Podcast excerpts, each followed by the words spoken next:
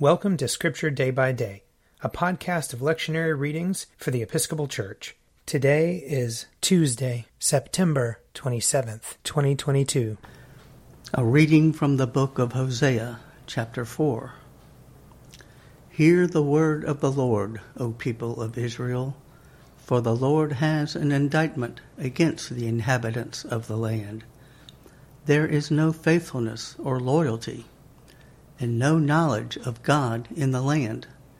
Swearing, lying, and murder, and stealing and adultery break out. Bloodshed follows bloodshed. Therefore the land mourns, and all who live in it languish, together with the wild animals and the birds of the air, even the fish of the sea are perishing. Yet let no one contend and let none accuse. For with you is my contention, O priest. You shall stumble by day. The prophet also shall stumble with you by night, and I will destroy your mother. My people are destroyed for lack of knowledge, because you have rejected knowledge. I reject you from being a priest to me. And since you have forgotten the law of your God, I also will forget your children. The more they increased, the more they sinned against me. They changed their glory into shame. They feed on the sin of my people. They are greedy for their iniquity. And it shall be like people, like priests. I will punish them for their ways and repay them for their deeds. They shall eat but not be satisfied. They shall play the whore, but not multiply, because they have forsaken the Lord to devote themselves to whoredom. Here ends the reading. Psalm 97 The Lord is King, let the earth rejoice. Let the multitude of the isles be glad. Clouds and darkness are round about him. Righteousness and justice are the foundations of his throne. A fire goes before him, and burns up his enemies on every side. His lightnings light up the world. The earth sees it and is afraid. The mountains melt like wax at the presence of the Lord, at the presence of the Lord of the whole earth. The heavens declare his righteousness, and all the peoples see his glory. Confounded be all who worship carved images and delight in false gods. Bow down before him, all you gods.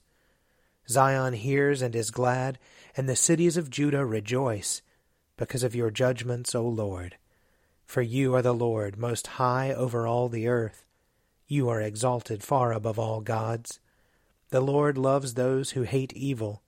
He preserves the lives of his saints, and delivers them from the hand of the wicked. Light has sprung up for the righteous, and joyful gladness for those who are true hearted. Rejoice in the Lord, you righteous, and give thanks to his holy name. Psalm 99 The Lord is king, let the people tremble. He is enthroned upon the cherubim, let the earth shake. The Lord is great in Zion, he is high above all peoples. Let them confess his name, which is great and awesome. He is the Holy One. O mighty King, lover of justice, you have established equity. You have executed justice and righteousness in Jacob. Proclaim the greatness of the Lord our God and fall down before his footstool. He is the Holy One. Moses and Aaron among his priests, and Samuel among those who call upon his name. They called upon the Lord, and he answered them. He spoke to them out of the pillar of cloud. They kept his testimonies and the decrees that he gave them.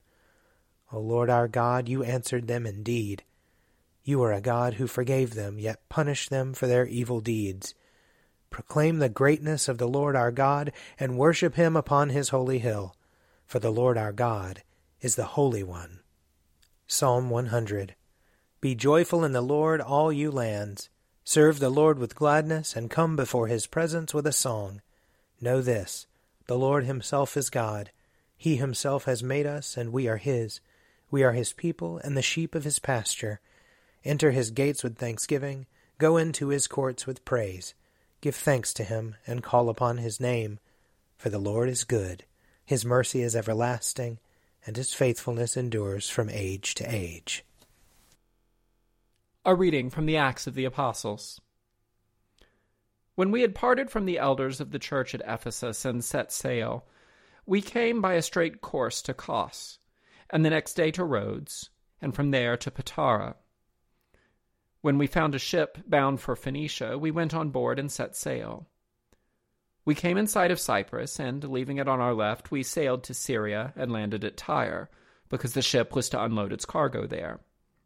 We looked up the disciples and stayed there for seven days. Through the Spirit, they told Paul not to go on to Jerusalem. When our days there were ended, we left and proceeded on our journey, and all of them, with wives and children, escorted us outside the city. There we knelt down on the beach and prayed and said farewell to one another. On board the ship, and they returned home. When we had finished the voyage from Tyre, we arrived at Ptolemais, and we greeted the believers and stayed with them for one day. The next day we left and came to Caesarea, and we went into the house of Philip the evangelist, one of the seven, and stayed with him. He had four unmarried daughters who had the gift of prophecy. While we were staying there for several days, a prophet named Agabus came down from Judea.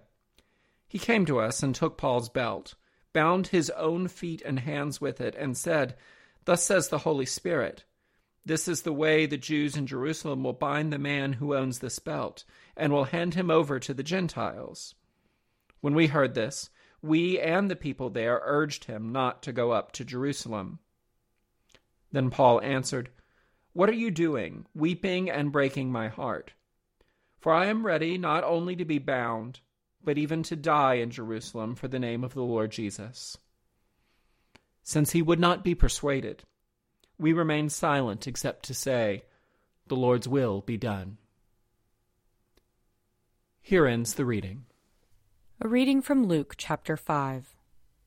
Once, when he was in one of the cities, there was a man covered with leprosy. When he saw Jesus, he bowed with his face to the ground and begged him, Lord, if you choose, you can make me clean.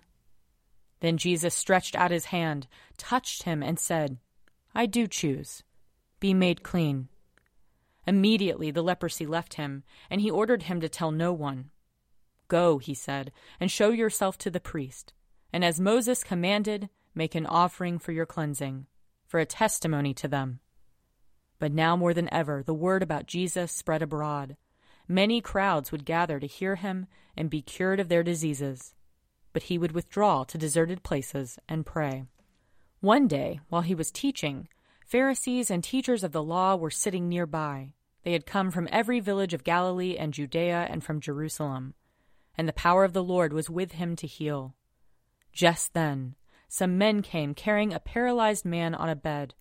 They were trying to bring him in and lay him before Jesus, but finding no way to bring him in because of the crowd, they went up on the roof and let him down with his bed through the tiles into the middle of the crowd in front of Jesus.